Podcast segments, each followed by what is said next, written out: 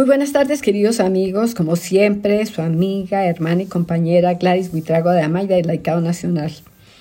Eh, hoy, como siempre, estamos acompañándolos a ustedes y nos sentimos muy felices de tener esta oportunidad de comunicación que Radio María siempre nos brinda esta oportunidad a todos los que trabajamos en esta emisora que hace una labor apostólica de tanta importancia y trascendencia.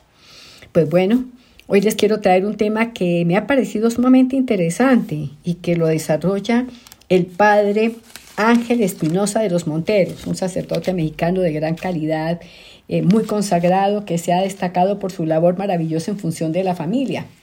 Este sacerdote es mexicano, nació en Puebla y realizó sus estudios de filosofía en la Pontificia Universidad Gregoriana de Roma y hizo también unos estudios de teología en el Ateneo Regina Apostolorum en donde obtuvo una licenciatura en teología moral. Además se especializó también allí en bioética. Él publicó un libro muy interesante que se llama El Anillo para Siempre, que ha sido traducido a varios idiomas y ha sido publicado varias veces, varias ediciones. Trabajó durante siete años como orientador familiar en Guadalajara, la población de México, y fue director de Cumbres de Medellín, imagínense, ha estado en nuestro país, aquí en Colombia.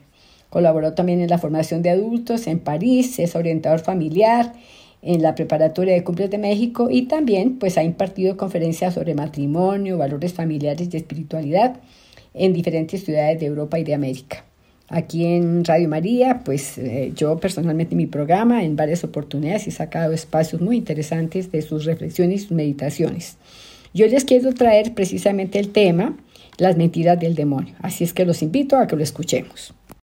Queridos amigos, soy el Padre Ángel Espinosa de los Monteros. Hoy una reflexión fuerte.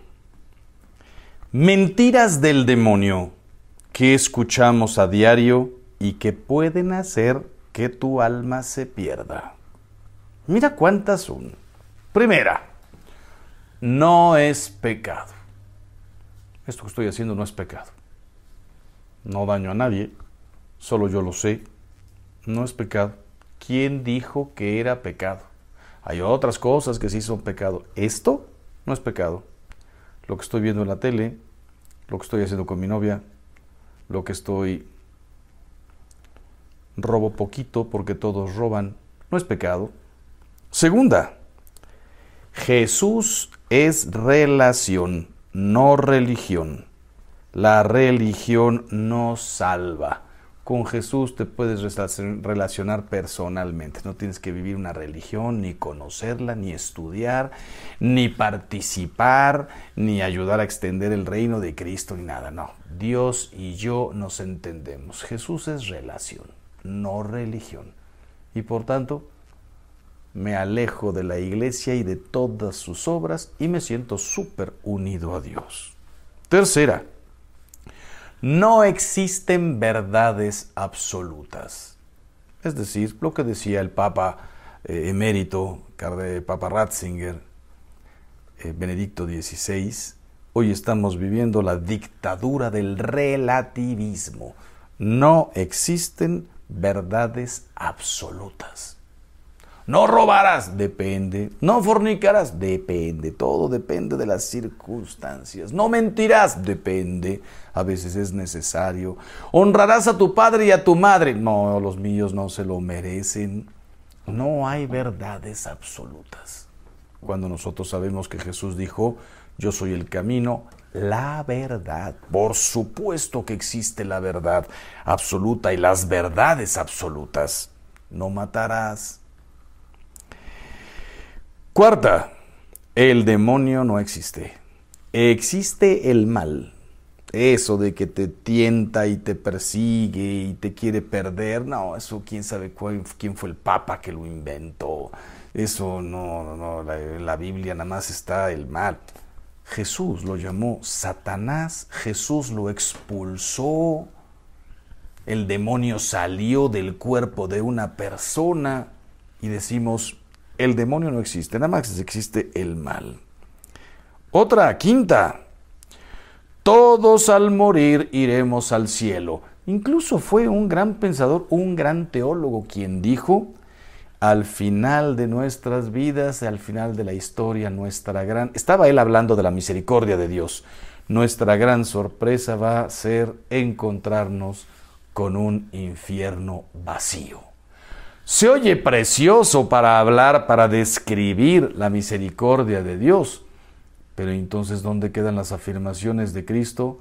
Hay un camino eh, angosto de subida, un camino muy ancho de bajadita y muchos por desgracia por ahí van. Muchos por desgracia van el Epulón está en el infierno, Lázaro está allá en el seno de Abraham. Habrá un juicio, nuestro Señor separará las ovejas de los cabritos, la cizaña del trigo, los buenos de los malos, los buenos según Dios, ¿eh? no según nosotros, porque nosotros a veces hacemos cada juicio más tonto. Este Señor es malo, esta mujer yo la conozco, se va a ir al infierno. No me digas, primero no juzgues a nadie. El juicio pertenece a Dios, pero con qué superficialidad nosotros juzgamos a los demás sin conocer qué es lo que hay en el pasado en sus vidas y nada. Entonces, todos iremos al cielo. Las amenazas del Evangelio, quién sabe quién las inventó. Allá habrá llanto y rechinar de dientes. No, no creo, no creo que sea así tan feo, no, hombre, ¿cómo creen? Sexta, todas las religiones llevan a Dios, todas. Mira, una cosa es decir, los musulmanes, los judíos, los cristianos, tenemos el mismo Dios, llámalo Alá, Yahvé, Dios.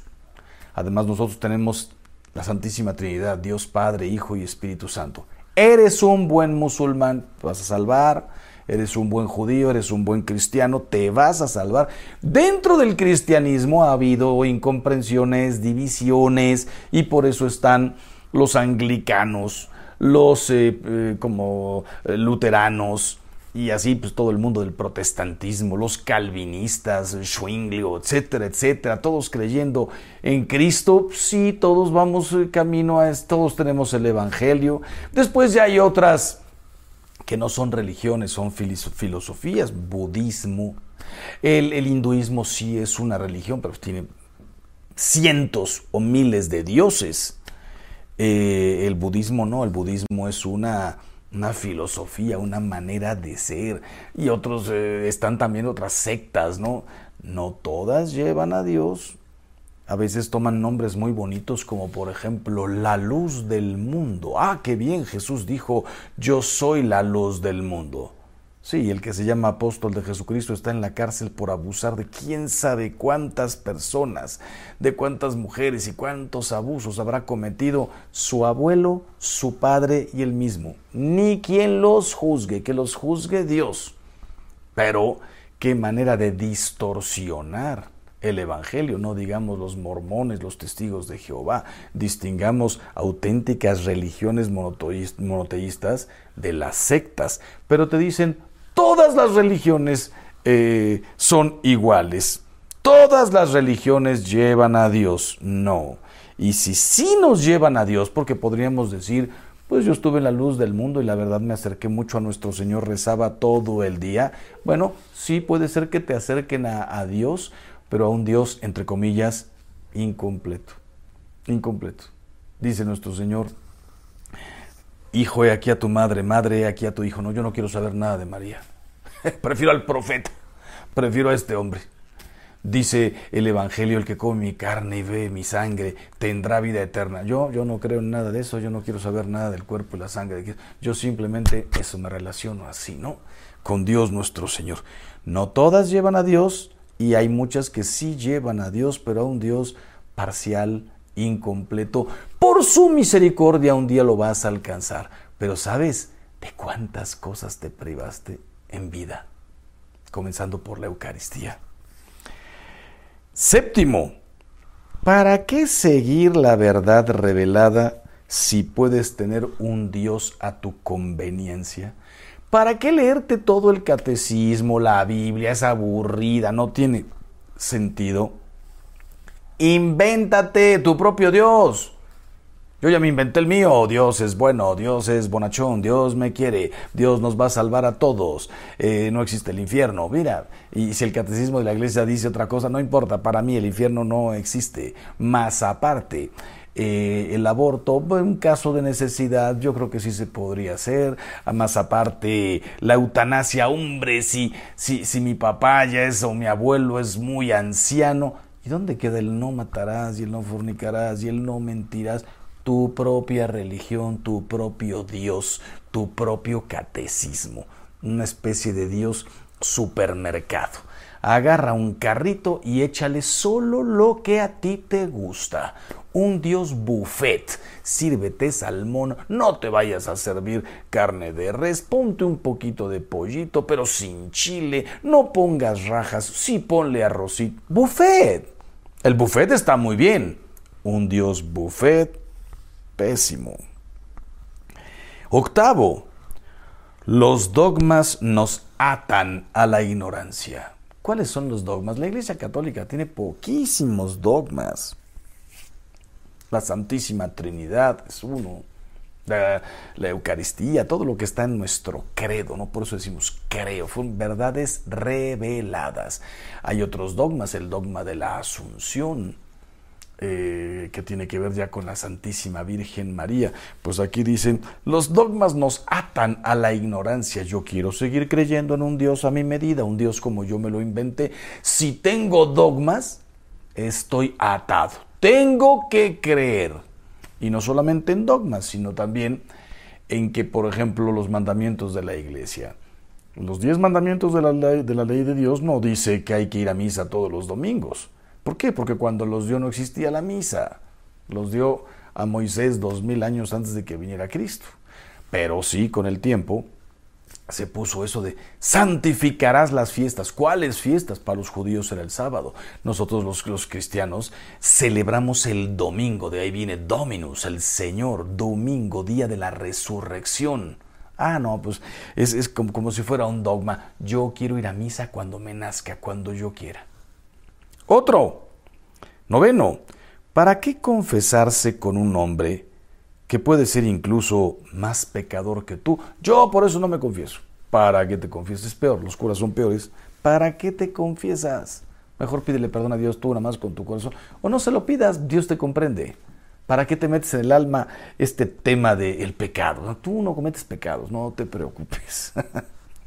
Décimo, todos los curas son violadores y están ahí por el dinero. Esto te lo quiere meter el demonio en el alma para que no te acerques por ningún motivo a, los, a los sacerdotes.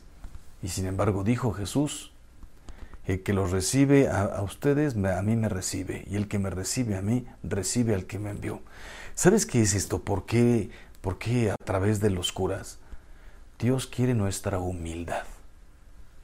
Así como fue primero a través de Moisés. Bueno, antes, Adán. Después, eh, Abraham, Moisés, los grandes, ¿no? David. Y así hasta que llegamos Jesús, la plenitud de la revelación, el Hijo. Y después, id, bautizad, perdonad los pecados, celebrad la Eucaristía. ¿Y por qué a través de hombres? Misterio de humildad, así lo quiso nuestro Señor. Nadie te está diciendo que los sacerdotes son impecables, unos santos infalibles. No, tenemos todas nuestras limitaciones, tratamos de esforzarnos, pero cuidado que no te diga, que no te meta el demonio esto en la cabeza. Un décimo, es mi cuerpo, yo decido. Este es un tema largo, nada más lo anuncio ahorita. Es mi cuerpo, no es tu cuerpo. Una mujer que tiene un bebé ya dentro es otra persona con su ADN. Vendrá con sus cualidades, con su alma creada directamente por Dios. Mira, yo puedo decidir si soy mamá o no. Ya eres mamá desde la concepción. Puedes decidir si eres asesina o eres una mujer. No puedes ya decidir. Imagínate que yo tuviera un hijo de dos hijos, de dos años, y dijera, yo puedo decidir si soy papá o no. No, ya eres, ya eres. No lo debes abandonar. Lo tienes en el vientre, ya eres madre. Lo tiene en el vientre tu novia, tu esposa, tu amiga, ya eres padre. El tiempo para decidir era antes de irse a la cama ahora que estás embarazada, que están porque el hombre participó. Ya eres papá, ya eres mamá. Yo es mi cuerpo y yo decido. Mentirota. 12. ¿Por qué bautizar a un bebé? Esperen hasta que crezca y pregúntenle si quiere ser cristiano. ¿Y por qué enseñarle español? Mejor espérate a que crezca y que aprenda el chino, porque lo vas a condicionar. Una persona que aprende español, qué difícil que aprenda el chino. Una persona que aprende inglés, qué difícil después hablar polaco. Una persona que aprende a, comer con tenedor, qué difícil después manejar unos palitos. Mejor no hagas nada con tus hijos. Déjalos que cuando crezcan decidan qué quieren ser. Vaya estupidez. Yo soy, yo, yo, soy un ferviente católico. Yo creo en Dios, lo experimento. Vivo mi fe. La quiero para mi hijo. Como vivo en este país, quiero todos los valores. A lo mejor un día me mudaré por trabajo, pero quiero todo lo bueno de este país para mis hijos. Otra, el purgatorio es un invento de la iglesia para sacar dinero a los fieles. Mentira. Dice el Evangelio, métanlo a la cárcel. Les aseguro que no saldrá de ahí hasta que pague el último centavo. La iglesia ve en este Evangelio y la tradición de la iglesia una alusión clarísima, clarísima al purgatorio. No, es, no, es, no, no puede ser que cuando llegue nuestra muerte nos vayamos al mismo tiempo al cielo. La Madre Teresa de Calcuta, que sufrió en esta vida lo indecible por amor. Que yo que nunca quise hacer un, un, apostolado, que nunca quise comprometerme, que nunca me levanté tempranísimo a atender a los enfermos, que caí en 20 mil pecados y, no le pedía perdón a Dios. Por supuesto que se le desea la misericordia a todos, pero el purgatorio existe. 15 eh, o 14. Dios está muerto. Lo dijo Nietzsche y dicen que ahí puso eh, en una lápida escribió Dios ha muerto. Nietzsche. Dicen que cuando murió pusieron cerca de su tumba Nietzsche ha muerto. Dios. Nietzsche, que creyó que mataba a Dios porque escribía muy bien, tenía ese don, era un don de Dios. Qué, qué manera de escribir, con qué fuerza, con qué imágenes. E, era un don de Dios, una cualidad. La usó para matar a Dios. Y él creyó que lo había matado. Dijo, después de mí ya ni quien crea en Dios. Han pasado más de 100 años de, de su muerte, o no sé cuántos, 80, algo así y Dios sigue más vivo que nunca. Incluso es una herejía lo que acabo de decir porque Dios no ha estado menos vivo y ahora más vivo. Dios sigue vivo, es la vida. No puede morir, Él es la vida, pero sí está más vivo que nunca en los corazones, cada vez más gente cree en Él. A veces somos medio tibios, pero vamos creciendo los que creemos en Dios. Y aunque estemos pasando en algún momento a la baja, estemos eh, en un momento complicado en la iglesia o en las demás religiones, Dios sigue vivo y sabemos que volveremos con una fuerza tremenda pasadas ciertas circunstancias, a hacer que Dios reine en los corazones de todas las personas. Dios no está muerto. 16. Eh, El infierno es un invento medieval. Ya más o menos lo hemos comentado, el infierno existe.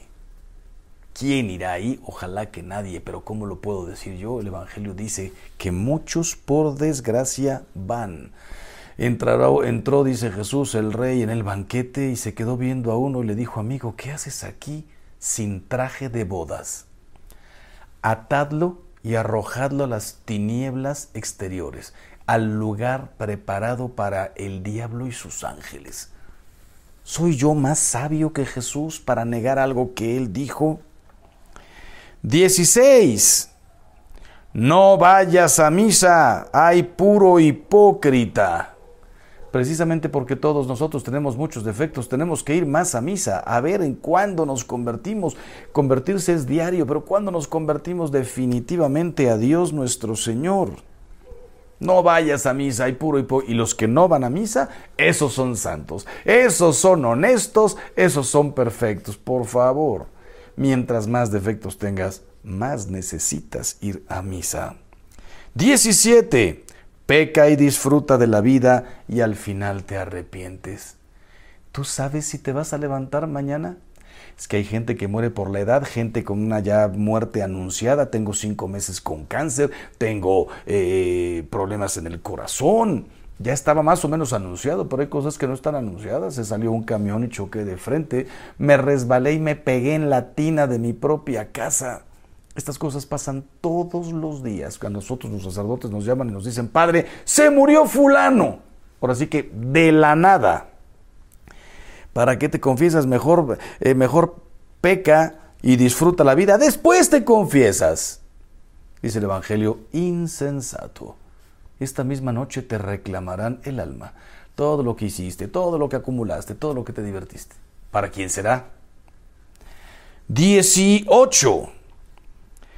¿Para qué te confiesas si vas a volver a pecar? La confesión es un don, es algo maravilloso. Imagínate que nada más pudieras confesarte una vez en tu vida. Imagínate que no volviera a haber más perdón.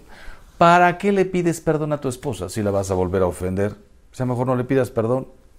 Vivan en el rencor, vivan sin darse la razón nunca, vivan sin expresiones de cariño y de ternura. Ofendes, levántate. Ofendes, pide perdón. Perdona. 19. Casarse. ¿Para qué? El amor es mejor sin compromisos. Qué tremendo decirle a una, a una persona, no me quiero casar contigo ni por la iglesia ni por el civil, o solo por el civil, por la iglesia no. ¿Por qué? Porque por el civil ya sé que me puedo divorciar cuando me dé la gana, pero un compromiso más fuerte de cara a Dios, mejor no, no estoy seguro. Si no estás seguro, entonces, ¿por qué te la llevas? ¿Por qué te lo llevas a vivir contigo? Lo que llamamos hoy free love. Amor libre. ¿Libre de qué? Amor mientras dure. Yo quiero estar contigo mientras nos entendamos. Imagínate esta declaración de amor de un hombre a una mujer o viceversa. Te amaré mientras quiera.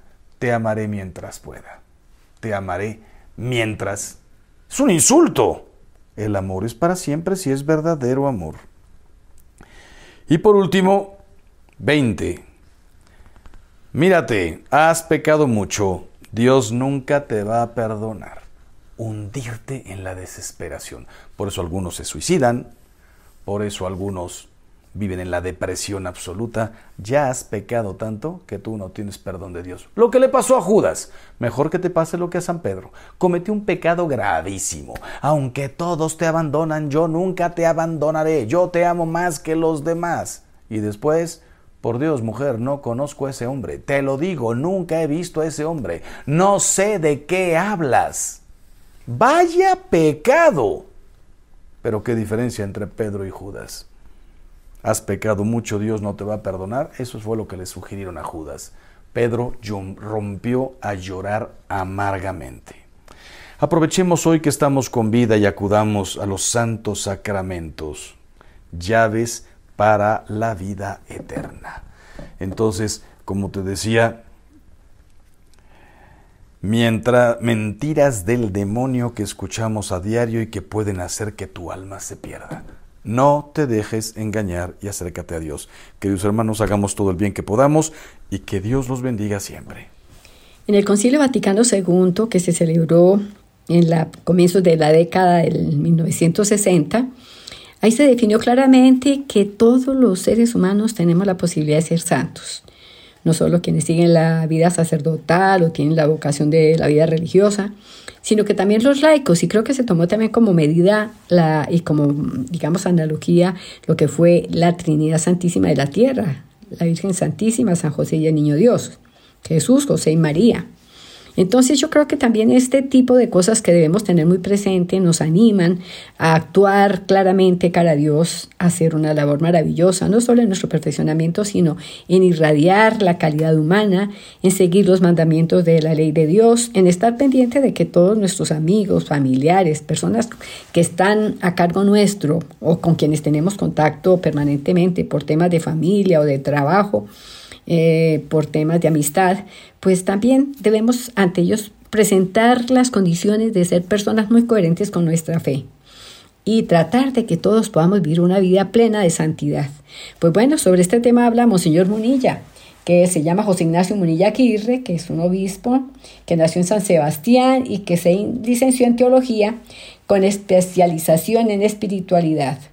Él fue ordenado sacerdote en el año 1986 y ha desempeñado su ministerio pastoral en Zumárraga, una población española, durante 20 años.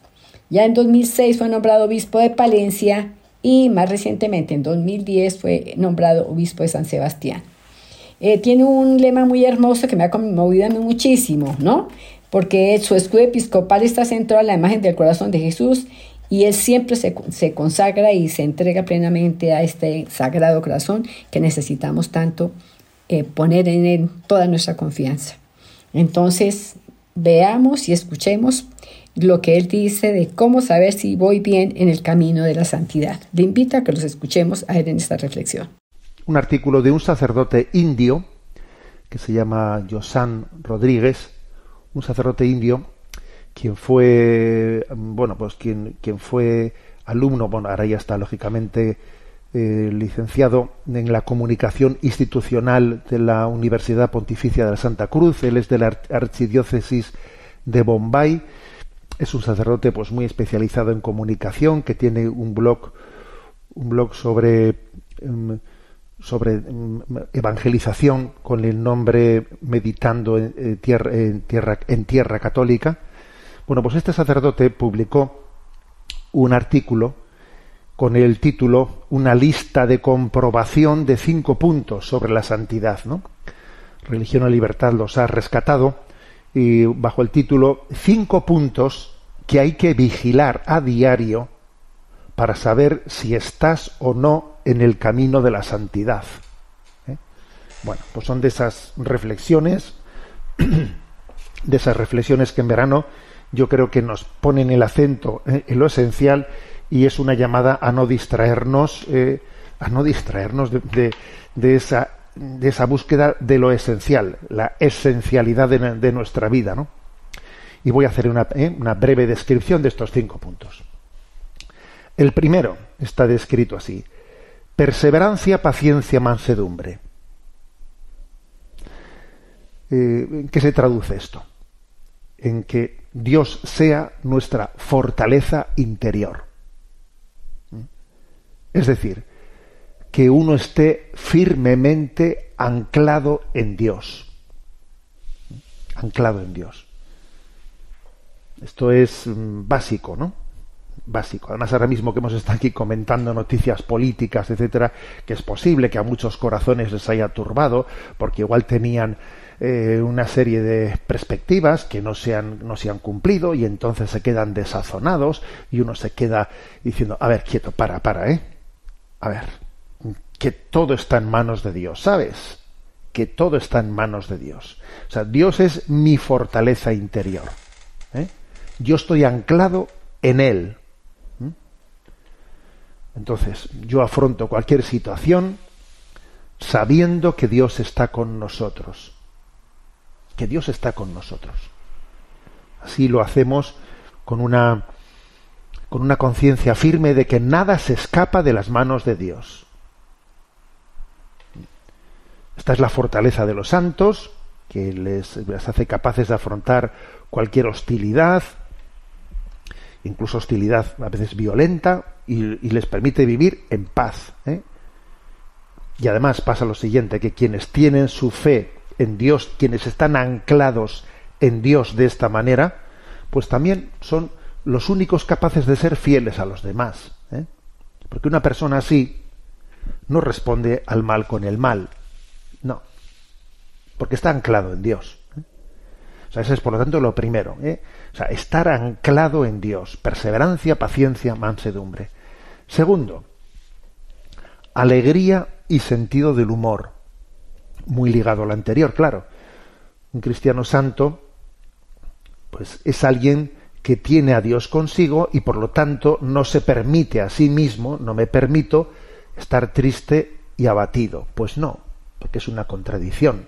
Que Dios esté conmigo y yo esté mm, triste o abatido.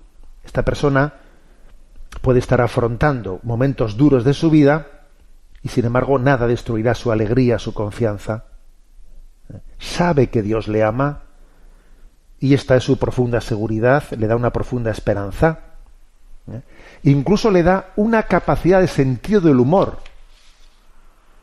Que dice uno, pero a ver, señor obispo, pero que no estamos para bromas en un día como hoy, con pues, pues como lo que ha pasado en España. Quieto, quieto. A ver, que, que Dios se ríe de, de, de, nuestros agobios.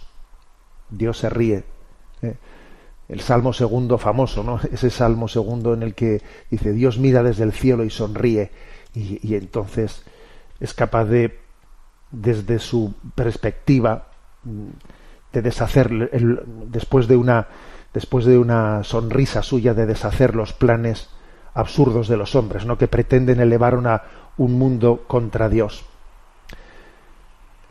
Eh, el Papa Francisco nos ha recomendado muchas veces rezar la oración atribuida a Santo Tomás Moro, a quien se le invoca como patrono del buen humor. Dice esa oración, concédeme Señor una buena digestión y también algo que digerir. Concédeme la salud del cuerpo, con el buen humor necesario para mantenerla Dame, Señor, un alma sencilla que sepa aprovechar todo lo que es bueno y que no se asuste fácilmente ante el pecado, sino que encuentre el modo de poner las cosas de nuevo en orden. Concédeme un alma que no conozca el aburrimiento, las murmuraciones, los suspiros y los lamentos, y no permitas que sufra excesivamente por ese ser tan dominante que se llama yo. Dame, Señor, el sentido del humor. Concédeme la gracia de comprender las bromas, para que no conozca en la vida, para, perdón, para que conozca en la vida un poco de alegría y pueda comunicársela a los demás. Así sea. ¿eh? Esta es la oración de, de Santo Tomás Moro. Luego yo creo que esto es un indicador ¿eh? de, nuestro camino de santidad, tener la capacidad de, mantener el sentido del humor, ¿eh? del sentido del humor, propio de quien sabe que todo está en manos de Dios y Dios se ríe de nuestros agobios, ¿no? Tercer indicador. ¿eh? Recuerdo que el título es cinco puntos que hay que vigilar a diario para saber si estás o no en el camino de la santidad. El tercero, audacia y pasión. El mayor obstáculo a la evangelización, pues es nuestro miedo, falta de entusiasmo entre los cristianos, ¿no? Al hablar de la fe, que nos paraliza, o sea, una especie de una falsa prudencia que nos paraliza mucho, que nos paraliza. ¿eh? Entonces, porque, por ejemplo, ¿no? cuando también uno ve las elecciones de ayer, pues cómo España está tan dividida, tan dividida, ante un panorama como ese, de una división tan grande, pues uno, ¿qué es lo que puede ocurrir? Pues que uno se paralice, ¿no? Se paralice, que no se fíe de nadie, diciendo, juego cualquiera dice nada, a ver cómo pensará este. Eh, ¿Sabes? O sea, uno puede dice, uy, pues, pues me encierro yo en mi pequeño, en mi pequeño ámbito donde más o menos confío en cuatro o cinco personas y ahí me cierro yo en mi, burbujita. Pues no, señor, no, señor, eso sería, ¿eh? sería un fruto del maligno. Pues no, señor. ¿eh?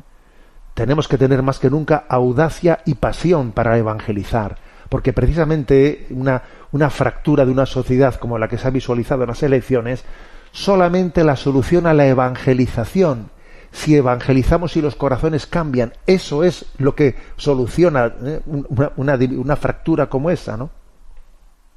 Entonces tenemos que tener valentía para compartir nuestras historias cristianas con otros. Mi historia de salvación, compartirla. Que, que mi vida no sea pues una especie de ¿eh? Pues o un museo de memorias, ¿eh? un museo de mis memorias, o un refugio, ¿no? Un refugio atómico, donde yo me meto ahí abajo, un refugio aéreo, donde yo me escondo ahí. No, no. Tenemos que, tenemos que ser almas en salida, más que nunca tener audacia y pasión. ¿eh? Con toda, con todo el, la confianza, ¿no? Yo recuerdo, recuerdo una anécdota de nuestra madre, de nuestra madre que pocos años antes de fallecer, venía, un día viene a casa y, me, y me dice así, como quien no dice nada, ¿no? Me dice, pues he venido el autobús por tal sitio allí en San Sebastián, etcétera, ¿no? Y entonces la mujer va en el autobús y tenía, pues, pues estampas de Radio María con, con la con la frecuencia de emisión, ¿no? Pues y, y las personas que iban en el autobús, pues les ofrecía la, la estampa, ¿no? Y yo le decía, mamá, mamá, a ver, que algún día te, ten cuidado un poco así como, eh, como repartes eso, que, que, igual algún día vas a tener ahí, hay, un problema. dice, mira, yo no estoy para, para, para tonterías ya. Le dice, a una señora, me contó esto, ¿no? Me dice, a una señora mayor como yo, ¿no? Pues que le, que le da una estampa de Radio María, pues la mujer me ha empezado a contar que si, pues que si eran comunistas, que en su familia eran comunistas, que en la guerra pues que en la guerra civil les pasó esto y lo otro pues ese tipo de esas historias tan tristes no que a veces bueno pues como que han fracturado el, pues el corazón de, España no que han hecho una herida tremenda no y le empezó a contar eso no pam pam pam. Y le dije yo y tú qué le has dicho y me dice mira yo le he dicho mire señora todo eso está ya muy lejos y usted y yo nos vamos a presentar pronto delante de Dios.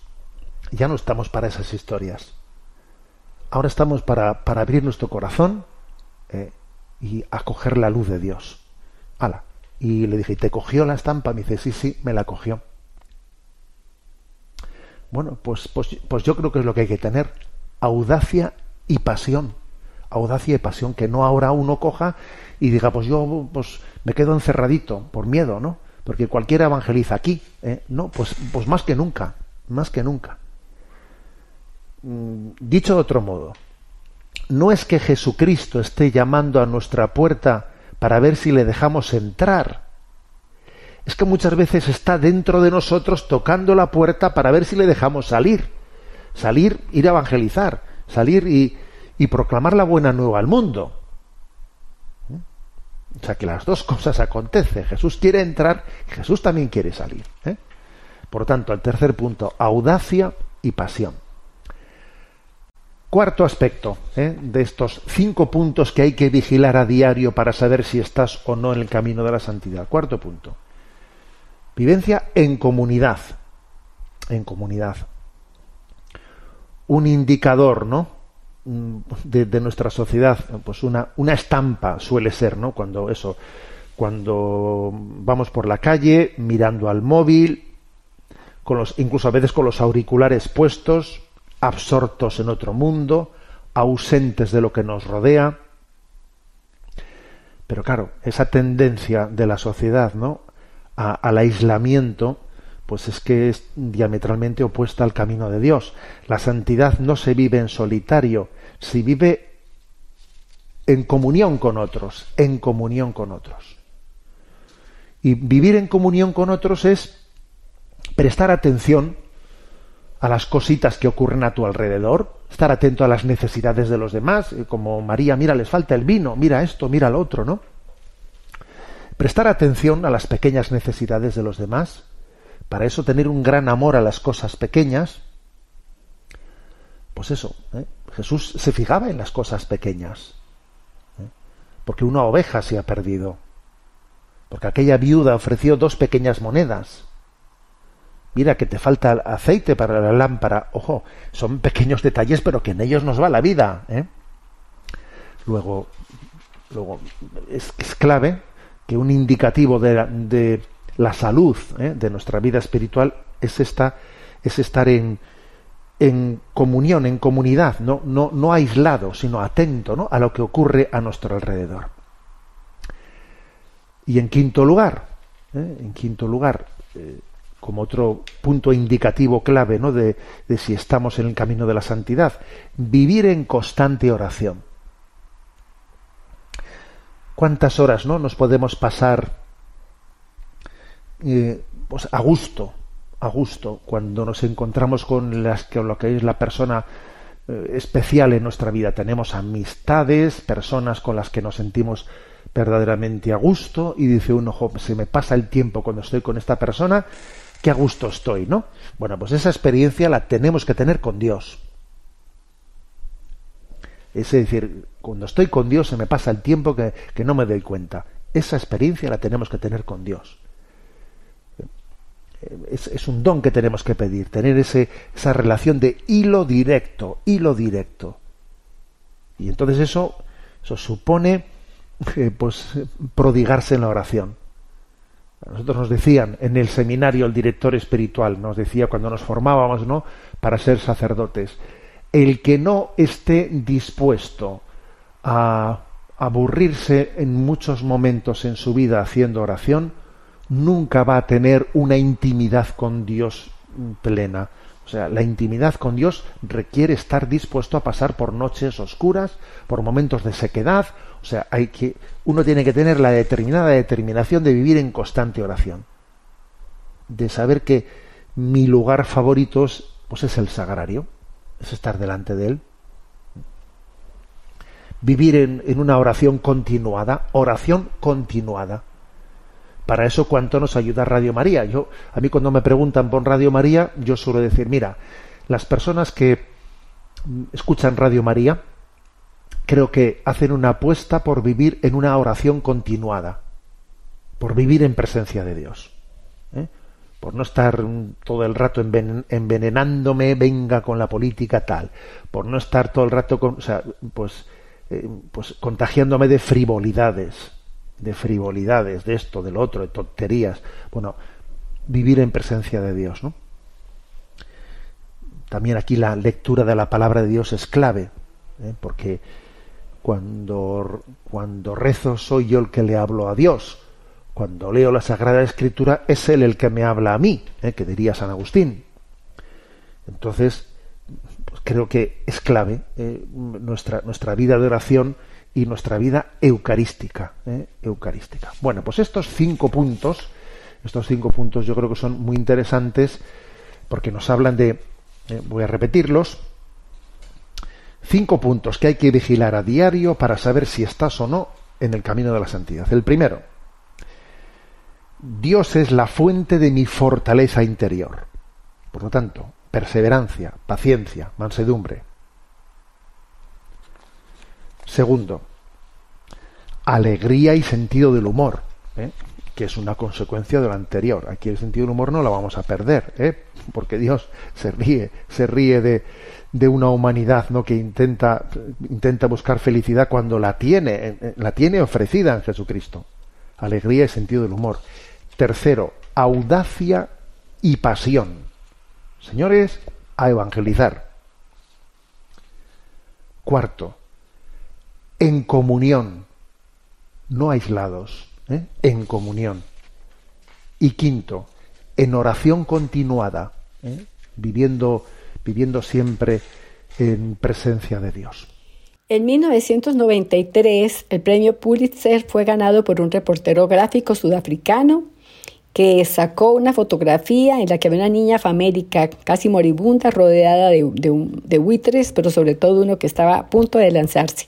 Él con esta foto ganó un premio, pero terminó a los pocos años suicidándose. Les recomiendo que le pongan atención a esta historia que nos va a conmover, pero que mostrará qué pasó con este fotógrafo. El segundo buitre. En la década de 1990, circuló ampliamente una foto de un buitre esperando que una niña hambrienta muriera y se deleitara con su cuerpo. Esa foto fue tomada durante la hambruna de 1993 en Sudán por Kevin Carter, un fotoperiodista sudafricano, quien más tarde ganó el premio Pulitzer por esta increíble toma. Sin embargo, mientras Kevin Carter saboreaba su hazaña y era celebrado en los principales canales de noticias y redes de todo el mundo por una habilidad fotográfica tan excepcional, vivió solo unos meses para disfrutar de su supuesto logro y fama, ya que luego se deprimió y se quitó la vida. La depresión de Kevin Carter comenzó cuando, durante una de esas entrevistas un programa telefónico, alguien llamó y le preguntó qué le había pasado a la niña. Él simplemente respondió, no esperé a averiguarlo después de este tiro, ya que tenía que tomar un vuelo. Entonces, la persona que llamó dijo, te digo que había dos buitres ese día, uno tenía una cámara. Por lo tanto, su pensamiento constante de esa declaración, más tarde lo llevó a la depresión y finalmente se suicidó. Kevin Carter todavía podría haber estado vivo hoy e incluso mucho más famoso si hubiera recogido a esa niña y la hubiera llevado al Centro de Alimentación de las Naciones Unidas, donde estaba tratando de llegar o al menos llevarla a un lugar seguro. Hoy, lamentablemente esto es lo que está pasando en todo el mundo. El mundo celebra la estupidez y el acto inhumano en detrimento de los demás. Kevin Carter debería haber sacado a la chica de ese lugar, lo que no le hubiese costado nada, pero no lo hizo. Aquí está la postura inhumana, tuvo todo el tiempo para tomar la foto, pero no tuvo tiempo para salvar la vida de la niña. Entonces, todos debemos entender que, el propósito de la vida, es también tocar vidas. En cualquier cosa que hagamos, dejemos que la humanidad sea lo primero, antes de lo que podemos ganar con la situación.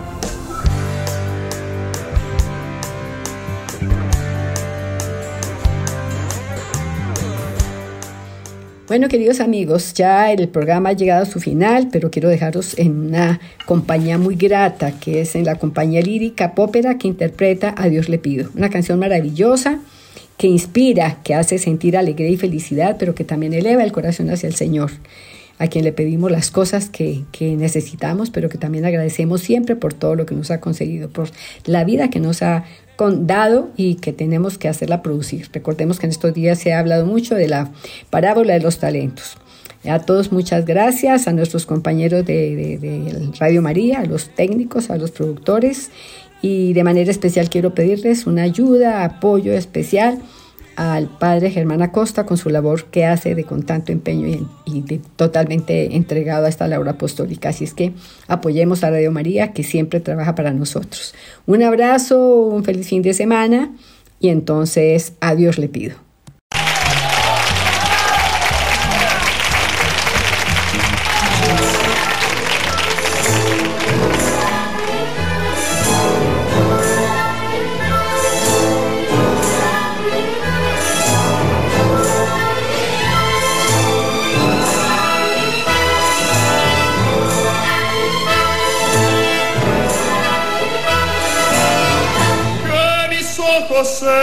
Despierten con la luz de tu mirada y yo.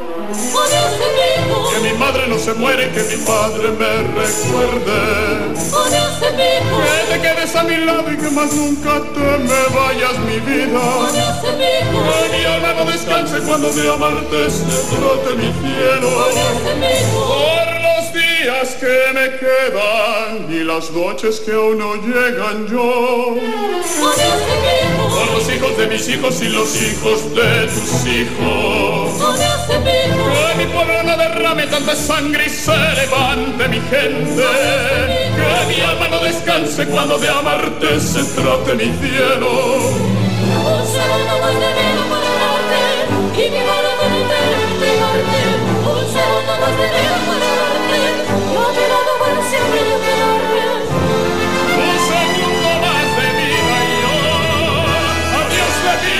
Que si me muero sea de amor y si me enamoro sea de vos y que de tu voz este corazón.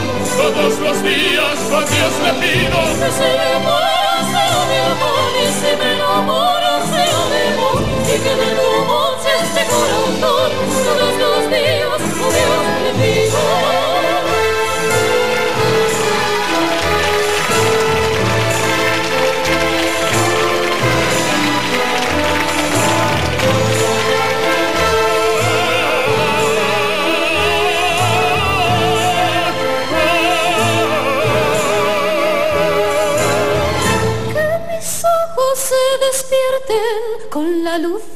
mirada yo. A Dios le pido que mi madre no se muere, que mi padre me recuerde. A Dios le pido que te quedes a mi lado y que más nunca te me vayas mi vida. A Dios le pido